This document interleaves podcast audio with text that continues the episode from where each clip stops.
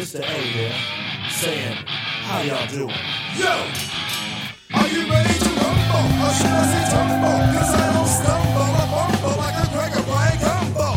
Standing on the ground, flat feet firm, killing worms and germs. And Ladies and gentlemen, welcome to the Rumble. I am Jeremy Lavelle alongside of the amazing Baby Cake. She is going to be our producer and all around ring girl.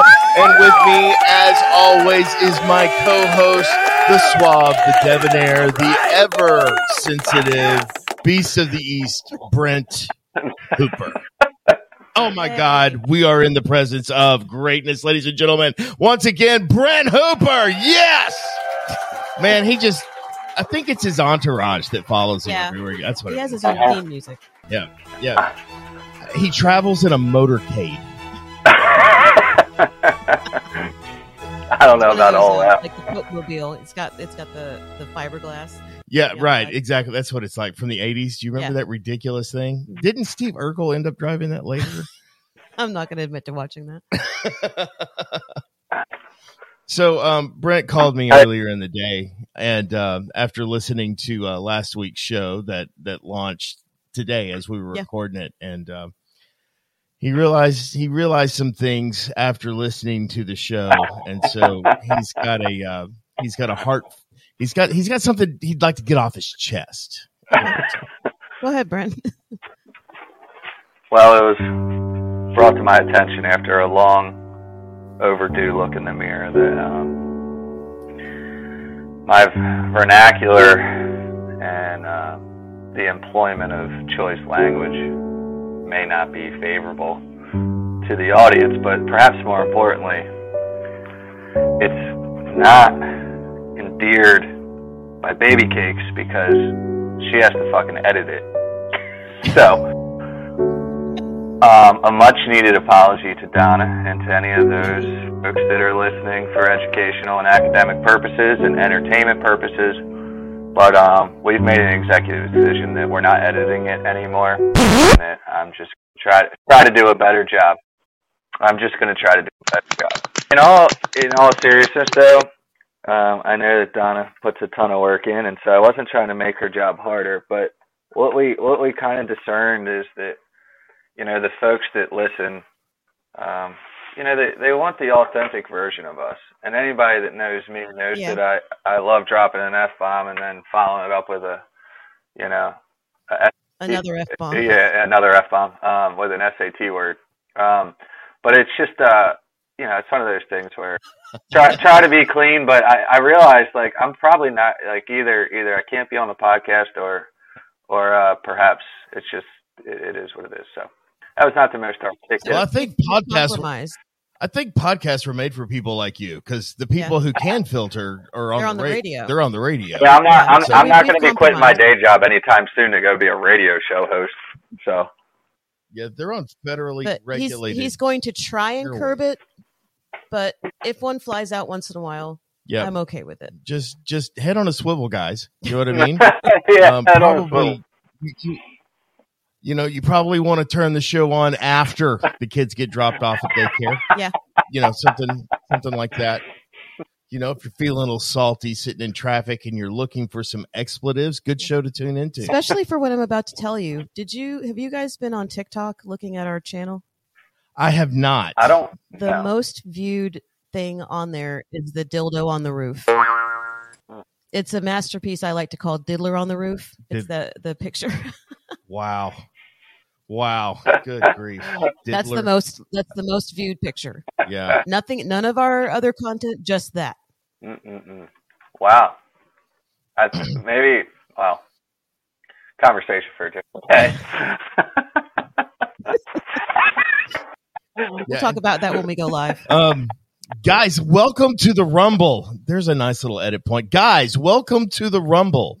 Um, we're going to be digging into some different policy terms as we often do. We'll probably get into some uh, different case studies, but remember this it is coming in three different rounds today. And our first round is called concurrent causation. Ooh. Concurrent causation. I'm going to, for the benefit of the all, going to go ahead and read the definition. Concurrent causation is a legal doctrine relevant to property insurance. The doctrine may apply when property has been damaged by two or more causes, some of which are excluded. When the doctrine is applicable, the insurer must pay the entire loss if at least one of the causes is covered by the policy. Isn't that interesting that that is the legal doctrine? Yeah. So, because I spoke with an attorney today. I spoke with an attorney today, and that attorney filled me in on something. And basically, that last little part of it, where it says the insurer must pay the entire loss if at least one of the causes is covered by the policy. And basically, what he told me was just the opposite: is they don't have to pay any of the loss if one of the losses isn't covered by the policy. But wouldn't that be the case if there was a anti-concurrent causation clause? Wouldn't that, wouldn't Well, that there would apply be- if the yes. anti-concurrent causation clause was present in the policy? So we've got the definition of concurrent causation, but don't we generally get snagged up when that anti gets thrown in front of it and then it shows up in the policy like a naked guy at a family party? Oh, gross. Oh yeah, yeah. That's where the anti. That's where the po- That's where it flips on the backside, where they don't have to cover. Right. They don't have to cover it. So that's where the anti comes in. You're right, Brent. I, my apologies. There you go. That's that's exactly right. Good. So your initial example So of, a, of a hurricane and a flood, that is an example of concurrent causation, right? yes. Flood's not covered unless, of course, you've got flood insurance. The hurricane damage would be covered insofar as that naked guy isn't at the party, being the anti-concurrent causation clause. You know, why I got to make this stuff such? That's a mouthful. I like big words with a lot of syllables, but that's just obnoxious. It's borderline alliteration. Can anti-concurrent causation. Anyway, I digress. So, did, did, did we get that right? Did we get that right? Yes, I believe Okay. so. Yeah. So and and and the thing is, is that usually, so if you watch my if you watch my uh, if you watch my video on uh, YouTube for Commercial Claims Advocate, I actually talked about endorsements, and usually when you have an anti-current causation clause, it often comes in the form of an endorsement. Now, these are these are endorsements that carriers will slap on policies basically to reduce their risk to an almost certain peril is kind of what I would say. Like um, an almost certain peril. What I mean by that is if you live in Texas at some point in time, you're probably going to get caught in a hailstorm. That's just the reality of it. You know, um, you know, if you if you live in if you live in um, you know the Northeast, you're most certainly probably going to be affected at some point in time by like an ice dam or like a, a big freeze or a blizzard or something like that that causes ice dams and um like concurrent causation in this um would be um you know you have you have the peril of snow weight of snow. You've got you've got all kinds of things going on.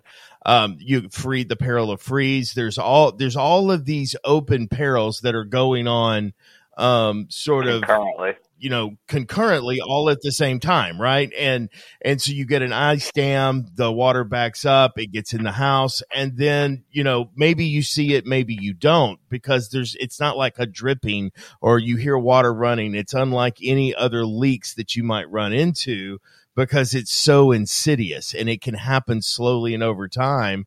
And then you run into all kinds of things that the policy can end up excluding you know um, not the least of which would be mold if it goes Yeah. undiscovered. you, you know, Right. hey Jeremy, I, I don't I don't want to detract from what you're saying, but I kind of want to take a step back because again, you've got this concurrent causation thing, and it's interesting because where I see this show up, and maybe you were getting there and I just cut you off, but like where I see this show up is when when the claim is being filed, right?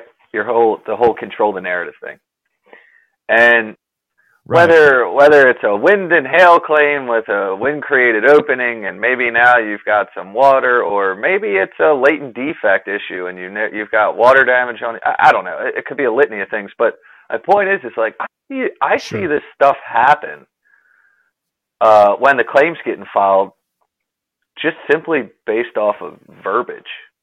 You know, when like you like think about think about this for a second, and and, and I'm I'm gonna digress, and I'm about to go down a road that is isn't related to concurrent causation per se, but it's like how many times do you talk to a policyholder and you know a pipe broke in their house and their their basement is you know saturated like a dish sponge, and they say my basement flooded, and then they call in and that's how they filed their claim, and that becomes the cause of loss of record, and you know by the time we get called three four months into the claim, it's like and just because of that little thing that almost it, it teeters on semantics, but it starts there. That's sort of the ideology of it. They call it in for flood. They go through this and that. They they have the adjuster come out and they're flood, flood, flood, flood, flood. They didn't know to call a plumber to get a cause of loss report, and and then they end up with a That's a sentence that people normally would Yeah, say. That's Yeah. what he's talking Yeah, about. yeah. That It's like- exactly his point. They call up, they file a Yeah, claim. and then they then they lock them into a, a cause of loss because they didn't know not to say right. that. And it and it sounds so stupid, but I, I I feel like I see this often enough that it's worth acknowledging, right? Like, it's, I mean, this is a thing. Yeah. Well, you're not wrong. That's that's the thing. And generally, the people that are taking these claims often are not adjusters. Yeah. Okay. And so that what that and so when that happens, let's be clear, these people is that they are speaking directly to causation, which is a right reserved to an adjuster or an engineer. Am I I mean, in in most states, at least in Texas, as it as it pertains to causation, there's only certain people that can actually speak to it. One is an adjuster. And so when they use the word flood, for them to say, okay, I'm going to apply that causation to this loss and let them know that that's not covered, they're adjusting that claim. That claim, though it not be registered yet, is still a verbal claim that is in the process of being carried out under the duties after a loss. They're in the process of it. So there is a claim that exists, at least in, I don't know what, what a lawyer would call that you know it hasn't it's not official but it in in fact is in the policy is in function at that moment Yeah. you know and for them to deny it i see that happen a lot and i don't want to over Yeah, no, that, I'm sorry. you're I didn't mean to exactly take right. us down a rabbit hole, but it, it just it, it showed up for me. And so back to concurrent causation. My bad. I completely derailed you. No, man. I no, this, but but all of that, all of that goes together is because often we have we have events that come that comes with concurrent causation.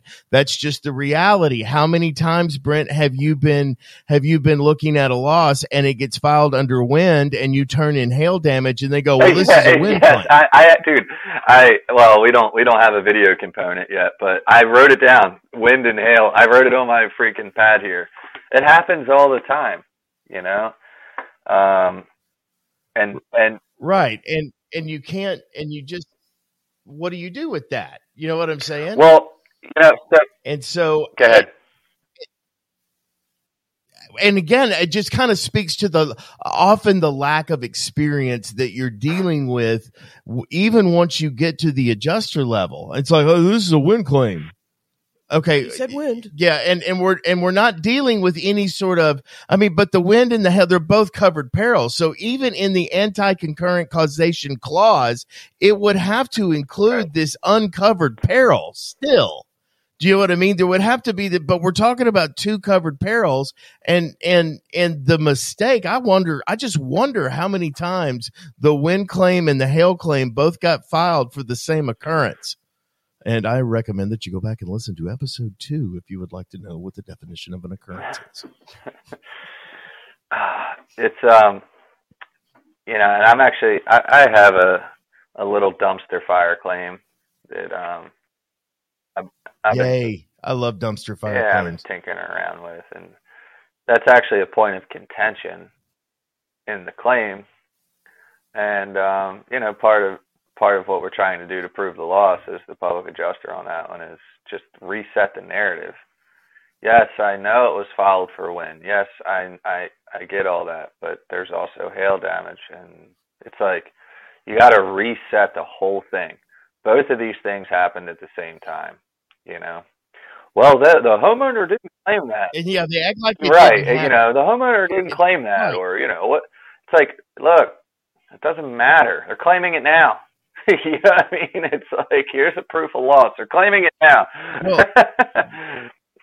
the point the point is is that it's an open peril policy 99% of the time so guys let me let me be clear brent and i are not attorneys okay what we are is we are students of insurance policy and that's really probably the best way to put it and we study it constantly. We break it down. We go from a you know a 30,000 foot view to the most exegetical way that we can look at it. And we look at individual words and definitions of words and how all of that comes together. So we're not attorneys but it it's it comes down to the the interpretation of the policy and how often that these guys these adjusters especially on the carrier side I was on the carrier side. The only time they talk about policy or teach you policy guys is in your pre-licensing course I have never when I, all of my years with State Farm, with UPC, with multiple carriers, have I ever been handed the policy? Most of the time, they just had me writing for damages, but they never ever taught the policy. All they ever taught were guidelines. right. It's my favorite question. So It's my favorite question to ask. and so, but basically, if you pick up the phone and call the one eight hundred number, you are most certainly talking to somebody who probably has never read your policy. By and large, For whatever it's worth, I'll take that like three steps further. If you think about, you know, and I would challenge any public adjuster or contractor, homeowner, whoever's listening, you think about the average claim on the average day, and you think about sort of the um, chain of custody from calling in the claim, that initial intake, to claim assignment at the desk level, to field assignment, whether that be a um, you know a licensed adjuster, like a staff adjuster, or some sort of independent adjuster, or what have you, third party inspector, whatever. You get my point. You go through one or two inspections, same deal, maybe an engineer, whatever. You just run through the gamut. Um, hell, throw turn it. Let's turn this little scenario into a water claim. You know, you've got you know some some uh, program vendor from insert company name you know, they send their people out and they're swinging hammers and tearing things out and setting things up. Maybe there's a textile company. Shit, depending on the size of the claim, you might have 10 different people that have their hands in your claim like someone making meatballs, and none of them have looked at your policy. None of them. Not one single person has read your policy, checked your limits, checked what endorsements you that may or may not have been purchased. Um, no one. I see. I mean, it's it's literally claim over claim over claim, and the claim process certainly doesn't start with checking the policy, and it certainly it certainly doesn't. It, it, if if you have a competent adjuster involved, it ends with the policy being a part of the conversation, but your average claim, man, people aren't looking at it. Period. That's right. Yeah, I mean, yeah, and so and and and I, I don't know how you adjust a claim without looking at the policy. I mean, I, I really don't. I mean, because I'm actually asked to do it all. The, you just cannot really and truly know everything that you're doing until you look at it, and they're so different. There are there are a lot about them that are similar, and I'm talking. There's probably 90 words worth of differences between pol- policy to policy, but those 90 words can change everything about how a claim gets. Can I get the last? Can I get the last word in here? Um, are you cool with that? Take me about thirty seconds. Yeah, you got you got 20 Cool. seconds. And policyholders, contractors, vendors, people in the claim world, they look at us sideways when they call with their issue, and we're like, "Hey, look, everything I'm saying is chalked up to conjecture until I'm able to look at the policy and see what's going on." And they kind of like look at you sideways, like, Well, what do you mean?" Especially homeowners. Well, contractor X told you know I had I've had four contractors come out here and tell me that this you know I'm owed I'm owed sixty, you know, whatever. And it's just like, well, I, I can't, Right. I, I can't com- confirm that. I don't know. It's like I, I haven't looked yeah, at the no, policy. because- Neither has anyone else. so anyway, Right. Right. And that is round one. Awesome, guys. That was that was good. I that's I mean, we've got to come back and unpack that a little bit more at some point in time, and I'm sure it will it will rear its head. you Well, I- know? You'll be talking about that on law and policy. Yeah, I I mean, I'm gonna have Scott on here pretty soon, and we'll and we'll we'll unpack that with him. I, too. I think that some of these the the last couple episodes where we're going through some of this like policy jargon and things like that, it would probably be really helpful for us to do case studies on that stuff. Yeah, and and and you and I've we've got a Yeah, couple. yeah, I Actually, mean- the the reality is is that Brent and I have a couple of case studies, and one's ongoing right now. I'll be very I'll be very curious to see how it works Yeah, it out. wouldn't take much effort for us to just put together a couple case studies to kind of contextualize, you know, certain situations where this stuff applies. So Sure. So, uh, Brent,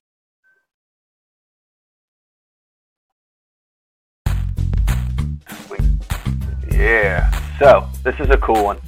Um, military and veterans first responders. Um, these men and women volunteer to service and serve and sacrifice in ways others did not, and to degrees that most could not imagine. Many of them have trouble transitioning to civilian work and life, but they can thrive in a meaningful and, and rewarding careers. Um, Veterans Claim Victory is a 501c3 nonprofit helping veterans and first responders transition to civilian work in the insurance claim industry.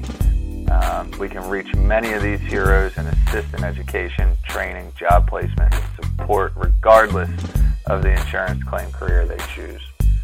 Um, for more information, visit veteransclaimvictory.org. This is a super cool one.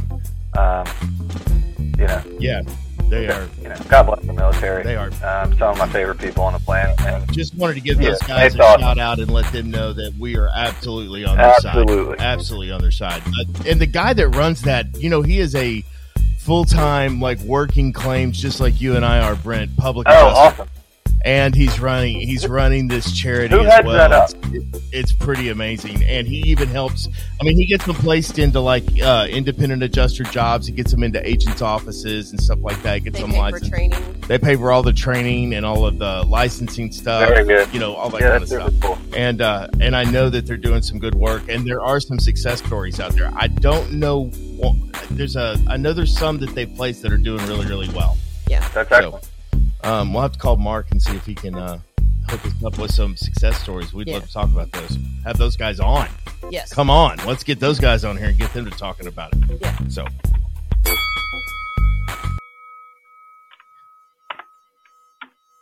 Proximate cause. So in round one, we talk about concurrent causation, and then now there is uh, this other entire legal doctrine called proximate cause. What is proximate cause, you say? So, um, well, I mean, not to not to over dramatize it, not to over dramatize it here. So, I, basically, what you're going to see is, I, I, what I often hear is these these terms interchanged and moved around with one Yeah. another. And so, proximate cause. I wish I knew the lat the Latin ad hoc lorem ipsum ad hoc whatever it would be, but basically, Brent kind of Proximate prey. Oske. That is the pig Latin version. That, that that's the pig Latin. Not- Not exactly what I was talking about. that was about the one there. that was important. But I wish I could sound really smart and know what the Latin term is here, but I don't. But it basically means, Brent, how did you put it when we were on the phone earlier? Um, if not for not this, for- then that if not but for the loss, then one thing, then this thing would have never happened. Right. So, um, I mean, you can now proximate cause can be a whole lot of different things. So, if not for the tree falling on the side of the house, creating an opening and water getting in, mold would have never Right. occurred. Right. Okay.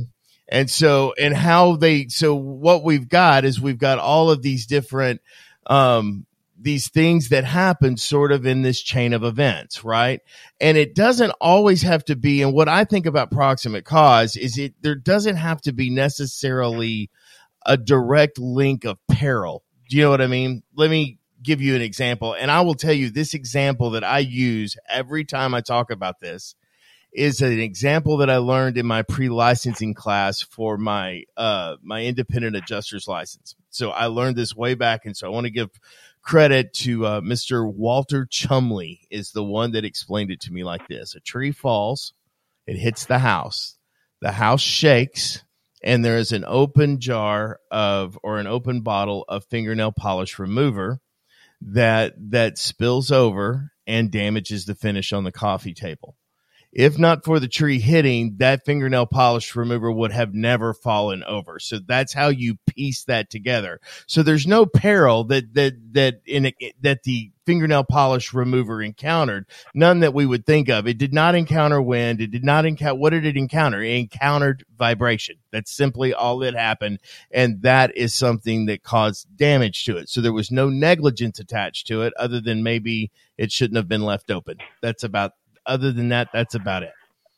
And so that's how I explain proximate cause. The example that I use to explain proximate cause is I love using roof claims because for some reason, not that I, I love not that claims. I think they're easy because I don't. I think they're some of the hardest claims on freaking planet, but neither here nor there.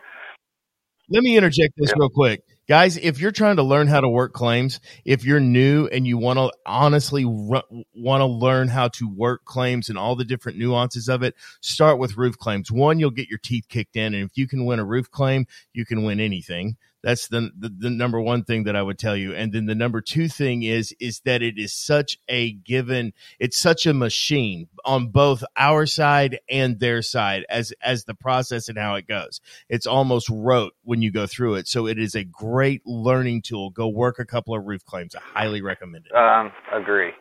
So the way I totally agree with you, dude. It's a great way to get your reps in. Um, proximate cause. So you got your 32 shingler, 32 shingle repair. Okay, wind, hail, doesn't matter. And let's just say it's a fairly old roof and the shingles are really brittle.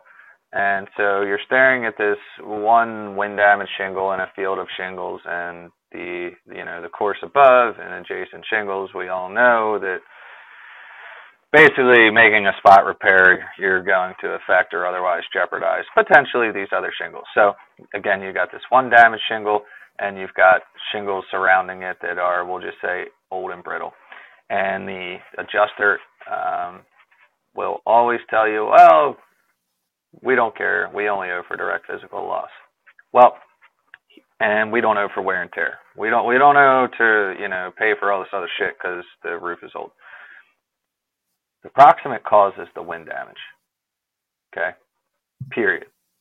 Yeah. We wouldn't be talking about these other shingles if not but for this wind damage shingle that seems to be surrounded by a bunch of paralyzed shingles. We wouldn't care about them, but you said that you we need to repair this one here. And therefore, now we have to talk about these other things. That's how I generally So, explain really- proximate cause. Proximate cause is when the homeowner didn't file a It- claim because their roof was old. The only reason we're talking about these Yeah, other the- shingles is yeah. because you're telling us to fix this one, and we're sitting here saying, "Well, we can't do that without breaking shit." so we got to address. Well, I mean, well, and and so really, what proximate cause is is is a bridge between events.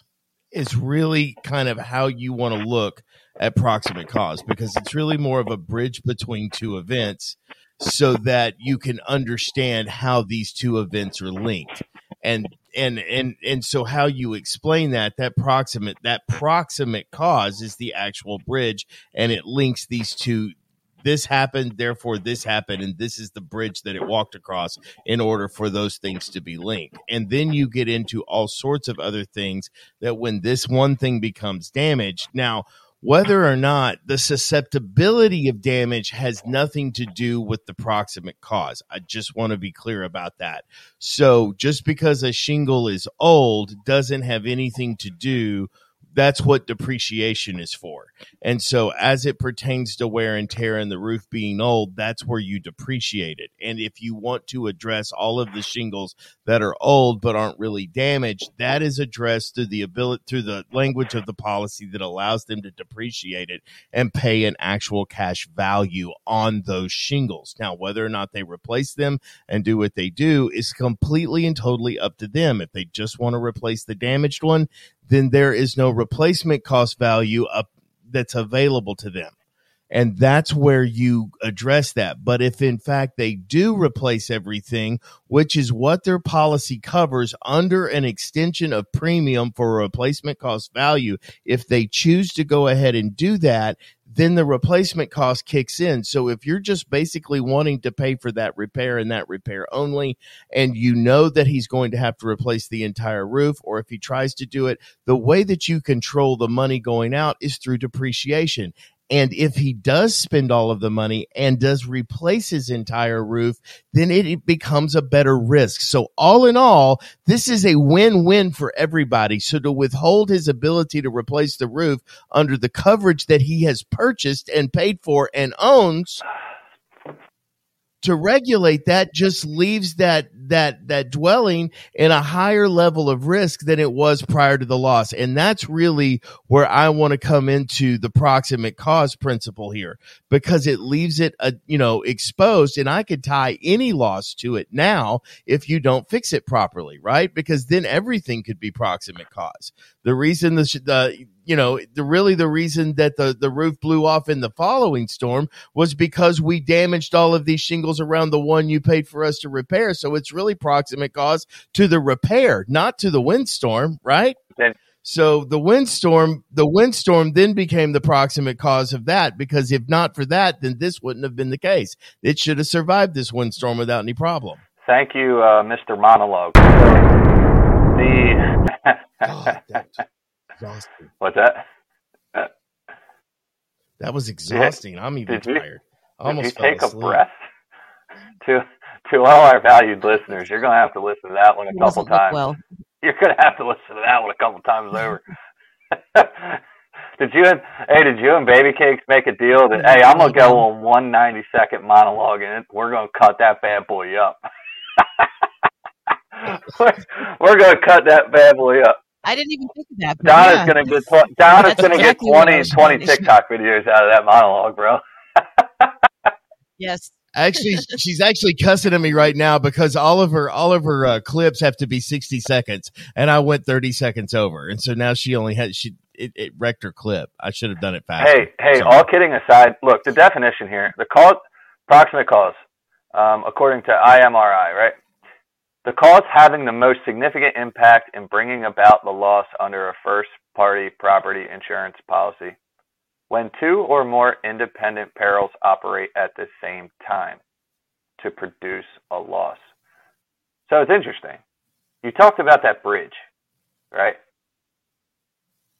When I when I when I read this, and again, this is interesting stuff. And while there are definitions, and this has been examined in court, the way that we understand it isn't always uh, as clear cut, or at least the way that these things are employed isn't always clear cut. So you talked about that bridge, the, the the chain of events, and the way that I look at this is, so you've got wind, and you've got we'll call wear and tear. The wind is covered. The wear and tear is not.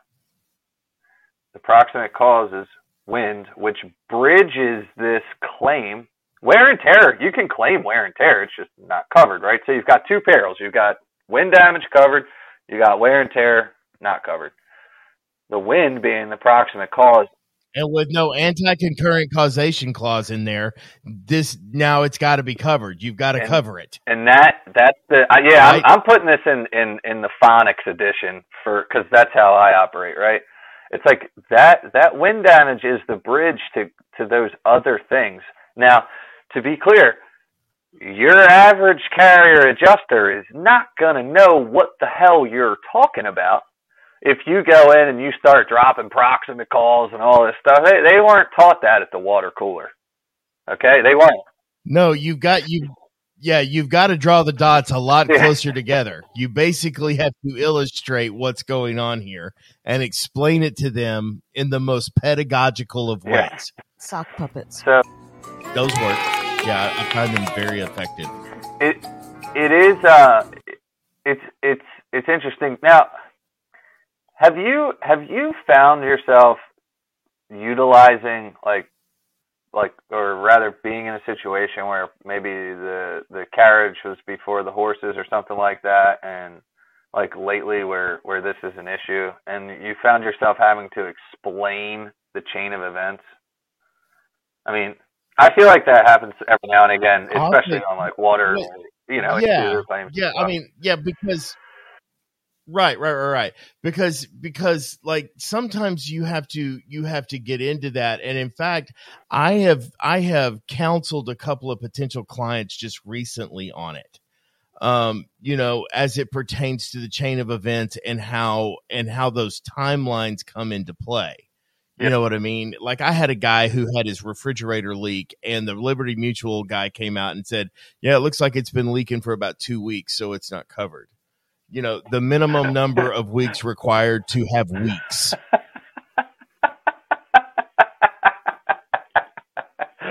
the minimum number of weeks required to have weeks. so that's good. We're going to go ahead and have to, unfortunately, I know this is really disappointing to you, but we're going to have to go ahead and let you know that we don't know for that. That won't be covered. Right.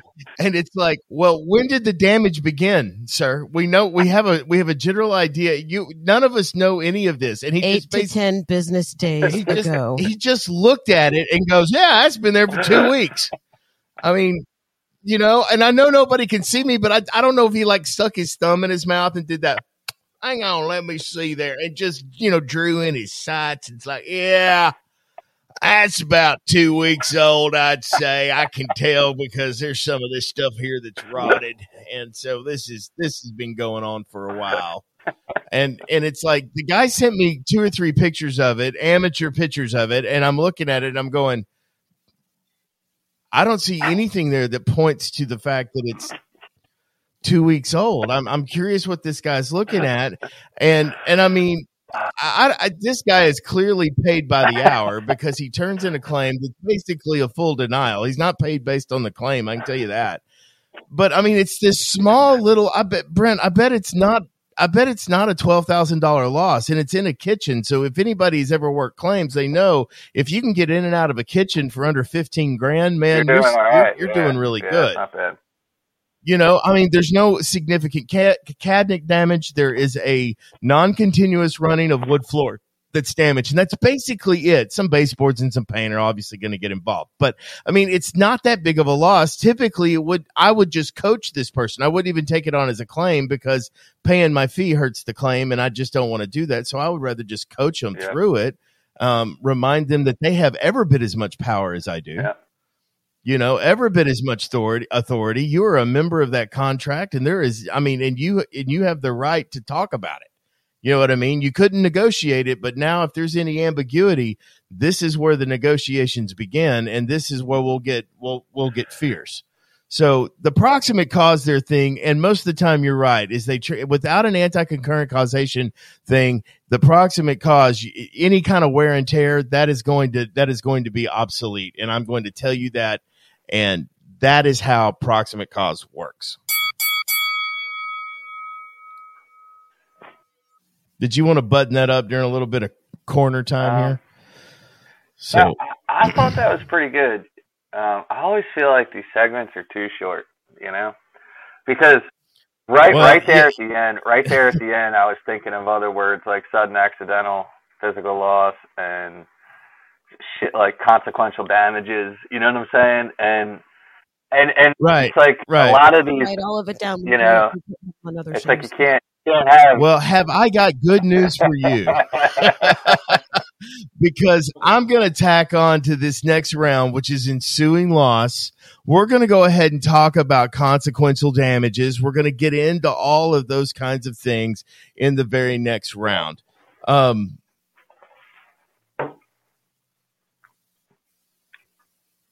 Okay, so I that was just plain dead air. Were we waiting? I honestly looked down for who we were going to shout out to. I thought that there was a shout out, and that was an effort to segue into that. So, I mean, we can edit this Um, part out. Well, I don't. I don't have the exact wording, but we did. We did get um, some good feedback for our. We content. did. Let's uh, tell us about that kind of back and forth, and you know, um, The- well, they, they just said that they appreciate the content and it's very informative, and they look forward to more. So that was pretty cool. we're getting some high praise out there, Brent. Wow. I am. Uh, like I'm it. excited. People are listening. Um, you know, and and guys, please do not do not be afraid to interact with us. I mean, please click like and subscribe. I, I'm sure I'll say that again, but Yeah. we want your comments. And in fact, you can email us at pain of the claim at gmail.com. the pain of the claim. the pain of the claim at gmail.com. Um, you know, I'm on social media. You can you can find me on Instagram at claims coach and I'm on TikTok at claims coach. Uh, uh, Our Facebook group is is on and popping. Yeah. Yeah, the Facebook group is really moving along too, Brent. So the pain of the claim Facebook group. So go in there, join that thing. I mean, we haven't had any kind of really big discussions or interactions yet, but I'm looking Well, to here, it, here's so. something something too that I, I would uh, I would urge our listeners or you know anybody with an interest is give us feedback. You know, if there's something you want us to try, something you'd like to hear more of, we're open to it. If you think something sucks, let us know.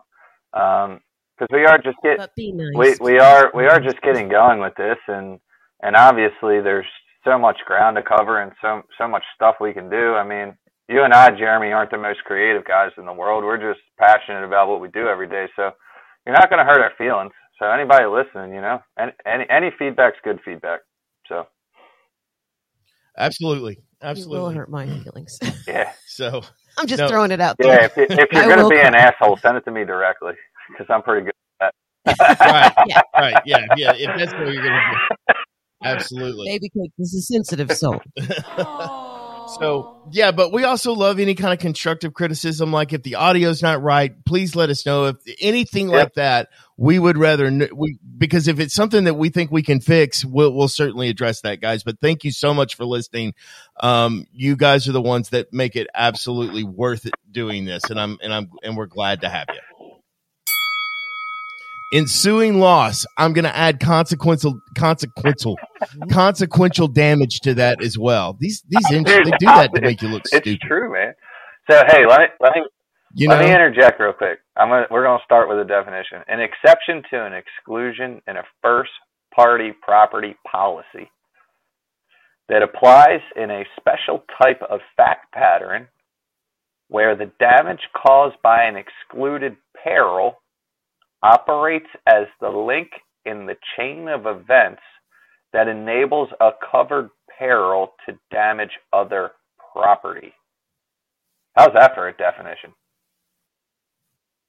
man, Is that all one sentence? read that one. Just read that one more time, just so Uh, that we're we're clear on it. Because I, I caught it. It's it's a, it's quite a bit. And by the way, this is from I, IRMI as well. So, um, ensuing loss clause, an exception to an exclusion in a first party property policy that applies in a special type of fact pattern where the damage caused by an excluded peril operates as a link in the chain of events that enables a covered peril to damage other property.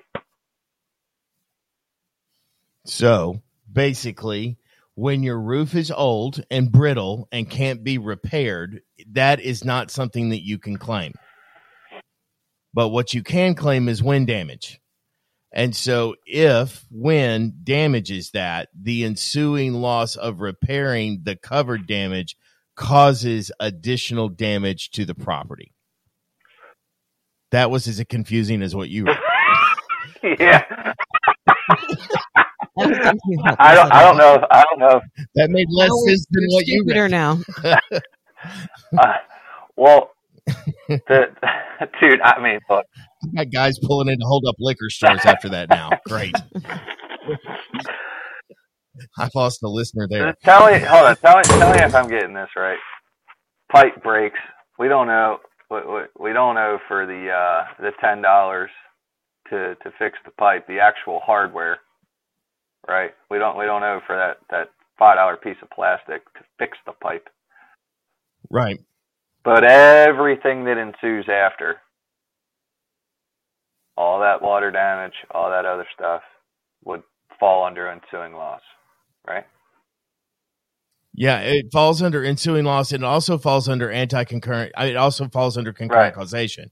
So just because and and and remember the the re, why the pipe breaks matters. Yes. Yes. Okay, so why yes, the pipe yes, break absolutely. matter? So if the pipe breaks because it's old, like it's a cast iron pipe and it's old and it's rusted and it, it, it gets eaten through. And so you see that happen a lot of times. So if the pipe breaks because it's old, no, the pipe is not covered. If the pipe breaks because it's frozen, then it is covered. Yeah. That piece of hardware then is covered. And then that's, and so now we've got, you know, the pipe is covered under one peril and all of the other damage is covered under the peril of water. It's not covered under the peril Let's of freeze. break that So, down. you ahead. gave two examples, and I'm glad you you delineated right.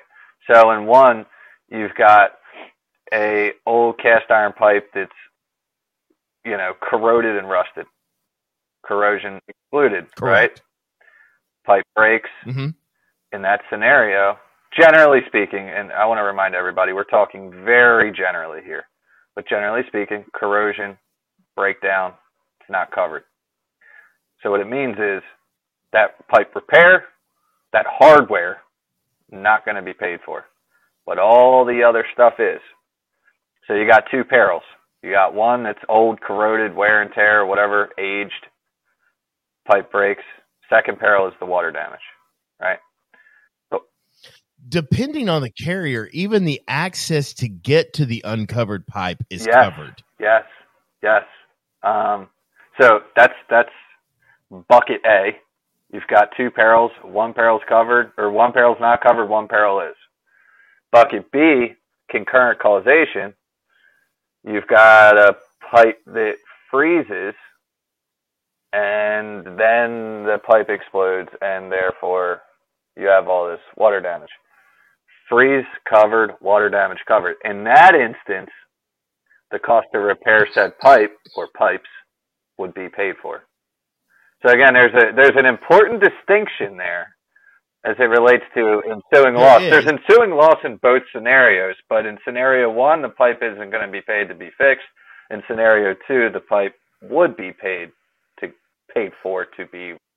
So I want to go I want to go back to the cast iron pipe so that we're very clear about what's going on. So now understand if the said cast iron pipe rusts and breaks, that broken pipe has then then has to have ensuing loss in order for you for it to be paid to access it. So let me give you an example, okay? If the, you have a slab leak and the slab and the pipe is broken and water is running and it's running out of the foundation and it's running down the down down the way and there's just really nothing you can do but it but the water is not coming inside the house. Like it's not coming up to the floor damaging the floor damaging the drywall. It's just running out of the house. There is no coverage for that. None the only way that you the access to that pipe is going to be covered is if it is causing damage. So damage to the floor above the pipe. It can and in my case the cast iron pipe which is usually a sewer line causes a backup and then you have a cat water th- you know a cat 3 water loss inside your home. Then those sorts of things are covered because it falls under mitigating efforts and that's why that's why the access to it because the policy demands you take mitigating efforts to fix and to cover that thing from ever doing that again right? So that's that's where that that's where that comes from. The ensuing the ensuing loss and then consequential consequential damage are not exactly the same exact thing because you can have an ensuing loss that has two covered perils to it. The freeze broke the pipe. The ensuing loss then is water. Those are two perils that are covered. So, because both of those perils are covered, the concurrent causation situation doesn't necessarily apply. where you have concurrent where you have concurrent causation is in the example of the rusted pipe so the broken pipe is the event that's not covered but it then has an ensuing loss that triggers a covered loss and then that's how because of that ensuing loss that's how coverage is then applied but it's got to do some sort of damage it's got to cause some sort of covered damage so it's got to damage covered property. Excuse me. Rewind that. It has to damage covered property. Sorry, uh, I'm just laughing because we talk about this stuff like all day, every day, and um, it never ceases to amaze. What a mouthful! You know, you, you, you're you're trying you're trying to convey this stuff in a way that's digestible, and it's like holy shit. Like I know what you're trying to say. Well, I, you know, I know what you. well, you know, yeah, and, and look, and, and so I'm not trying to explain it to an you know a classroom of eighth graders. You know what I mean? So that's not what I'm trying to do. I mean, and and and the best way to really explain this stuff and as much as we try to do it is through through anecdotes anecdotally we're going to try to explain it ergo the frozen pipe in the wall versus the the the rusted pipe in the ground all of these things are are are that you that's the biggest thing that you have to understand is what is it that causes these things to all link together so that you can find coverage? And so and that is really the idea here is when you start using these principles this concurrent causation principle um, you um, you look at the the proximate cause principle and then you also look at these ensuing loss principles this is, these are tools, guys, that you use to find coverage in a policy when State Farm or Allstate or Farmers or pick whatever insurance company that's out there. They're all basically going out there and doing that. You know, as it pertains to denials, their job is to their job is not to help you find coverage though they should have an eye for coverage that's not what they're there to do. And the thing that aggravates me the most, Brent, is that's the bill of goods that they're selling people. When they spend $5 million on 30 seconds at the freaking Super Bowl. It's not to convince people to let them know that, by the way, when you have a loss, you're on your own. You call us because we want to make sure that we can control the narrative and determine how much we're going to owe you as opposed to you letting us know, which is actually what your policy says. They're not going to spend $5 million on 30 seconds explaining to people how their policy works. They're going to sell them a bill, bill of goods that basically says, we're here to help you set the value of the loss. Well, isn't that that convenient. You know and the more people realize that if I, I, do not I do not want to play into the narrative of the carrier ever. And so much of what we do is we have let them set the rules of the game. So if I have a hailstorm, guess what? The first thing I'm going to do is I'm going to go up and I'm going to draw a test square and start drawing circles on it, Brent. That's what I'm going to do because you know why? Because that was the guideline that was taught to independent adjusters to determine whether or not a roof needs to be replaced. And it doesn't really have any sort of scientific method under than it was just a good rule of thumb. It has no bearing as far as whether or not a roof should be repaired or replaced whatsoever, but it is what we use to determine the, the condition of a roof, guys, and it's wrong. It's the narrative that the carrier is presenting over and over again, and we're playing their game all the time. And it's that's why I don't want a reinspection. Your reinspection involves somebody other than you going out, taking pictures, and turning them in, which is exactly what I have done. What is wrong with what I'm showing you? And I get that that's a rant, and I'm sorry to have gone off on yet another monologue, but I'm serious about this. The more we play into their narrative and play by their rules, we need to hold the policy up and go, no, no, no, this is the way that it's going to be done. Or. And by the way, this was your idea. Right. You're the one that wrote the policy. I mean, there's not a whole lot to add to that. There's not. There really isn't. I would remind everybody, though, terms that we're talking about, these things that we're unpacking, you know, we're just scratching the surface of some of these principles, right? Listen to the things that we're talking about and go do your own homework. Because it's not an accident that your run of the mill adjuster only knows one line of the policy, and it's that exclusionary language under coverage A that we hear every freaking day. It's in every boilerplate denial and partial denial letter that we get about wear and tear and marring and whatever the fuck else it says, right? It's not an accident that that's the only line of the policy that they know, right?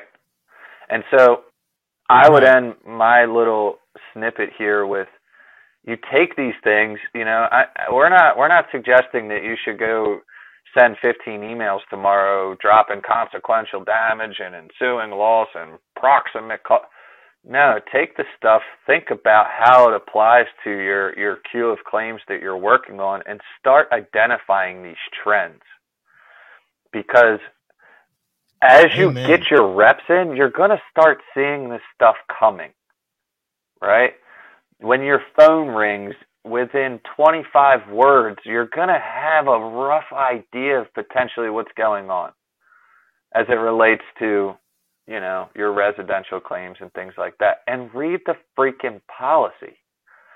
Don't assume you know what's in there. We should do a whole episode on times where we we thought we knew, and sure enough, you get a certified copy of the policy, and you're like, "Holy shit, I had that wrong." Right? But again, I, I don't, I don't, I don't want to digress on that. But it's like, don't assume that you know, right? It's just Right. read the stuff, take the principles, and try to apply them in context to what it, you know, each individual claim. You know, we broad stroke these principles for the sake of brevity and and to cover ground and and you know educate the the masses, but the way these things apply to individual claims, it kind of it manifests itself differently, right? I mean, depending on the chain of events, depending on what happened, depending on the circumstances. The definitions of the term, the, Well, I the definitions of the terms don't change, but the way in which they're applied or the way in which they're they're uh, contextually relevant can have some nuance to it. So, Well, I mean, and and that's and that's even I said that when I uh that that endorsement video that I did for Commercial Claims Advocate that's out now. If you want to go watch it, um, we I, I kind of unpack some endorsements, much like Brent and I did uh the other day um on the Rumble. Um, I get I get in, and, and one of the things that I'm talking about is how often that those endorsements are are the way that they're triggered ends up actually limiting coverage and these people have paid premium for it and it should never ever ever limit the amount of coverage that they have under coverage A. You know what I'm Right. saying? The only time that that should tr- that that that should trigger is when is when there is no other coverage available and we're going to give you some coverage not up to policy limits but we're going to we're going to exhaust all of coverage A before this thing gets triggered you know? And so it's it's really it, it's really interesting how how they're misinterpreted and misapplied um often in in claims. It's it's crazy. You would think that there would be a more of a standard that would be out there. Yeah. so. Yeah. Well, I tell you what, uh, on that, I'm, I'm going to get the last one in, but code coverage is, is something that's uh, that's a good time, and it'll get people arguing with each other about the way in which O and L or building code upgrade. Or, oh i the funny thing is is it's really not that hard. You know what I mean? But how they want it to apply, you know, it's like uh, there's a difference between compliance and upgrade. I get that, and that's the most that's the biggest argument that I've heard as of late is the difference between compliance and Yeah. upgrade. And so, yeah, I mean, I could we could get into some different endorsements. If you guys want to hear something on endorsements, tell us the endorsements that you want to hear, and we'll do an entire rumble on different Yeah. endorsements, and we'll unpack all of those for you guys and uh, send in your questions, the endorsements that you want us to talk about, and we would happy to we'd be happy to make that an entire show. And, and, what, so hit not. us up on the Pain of the Claim on Facebook. and, sorry, sorry, Jeremy. I totally didn't no, no, the uh, keep in mind, guys. I'm I'm from the East Coast. Jeremy is obviously in Texas, so like you know the stuff that Jeremy sees every day is slightly different than the stuff that I'm getting kicked in the chest with. So you know it's a it's all fair game. You know even if it's something you know if you're out on the West Coast or something, like send it in. Like we'll we'll unpack it. We'll talk about it. We bring you on the Yeah. show. You know whatever. Um, It's it's all fair game. It would, yeah. It's helpful to know what kind of state that you're working in, so that we can kind of research the laws on that because California is really different. Um, you know, and maybe if we don't, if we can't figure it out, we'll find somebody who does, and we'll bring them on. Yeah. So, um, I wouldn't mind talking to California Leland. Yeah, I was gonna say Yeah. I, I'm pretty sure Leland wouldn't mind weighing in on some of this stuff. Yeah, Leland. Leland's got some opinions about some things, but you, you don't know- say. I'm just saying. I, I and and and typically I just sit there and nod with my jaw on the ground. You know what I mean? That dude, that dude's forgotten I- forgotten more about claim settlement than I know. man he, he was actually on the pain of the claim not too long ago there's an entire episode of of leland kuntz on the pain of the claim and it's like it's like a bedtime story Yes, I want. I asked him if he would read to me. I, i mean it's so i mean he he does it he does I it so love how he well he was he I've was never great. met him. he's I've great never so. I've never talked to him, but I've heard. I've only, Well, I mean, I've the only only time that I've met him is- praises. I mean, and I, Man, I, the only time I've met him was on the pain of the claim. When we had him on pain of the claim, it was over Zoom. Is the only time I've met him. But, um, man, that guy, that guy is a wealth of knowledge, and whatever the law is in your state, he probably knows it. But he'll tell you every time, "I'm not a lawyer." But I think he's lying. I, I don't know.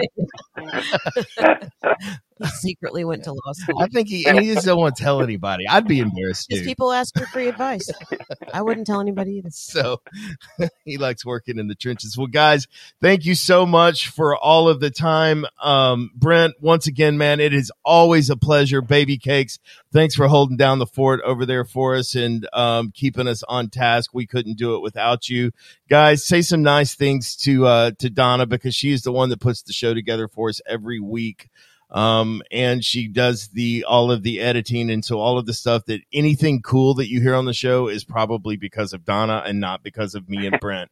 But guys click like and subscribe. Hit us up. We want to hear from you. Thank you so much. And we will see you on the next one. Got my hand on the hammer, ready to ram you like the fire slammer jammer. Yes, we're coming up, don't even try to diminish it. I won't start it, but I damn sure will finish it.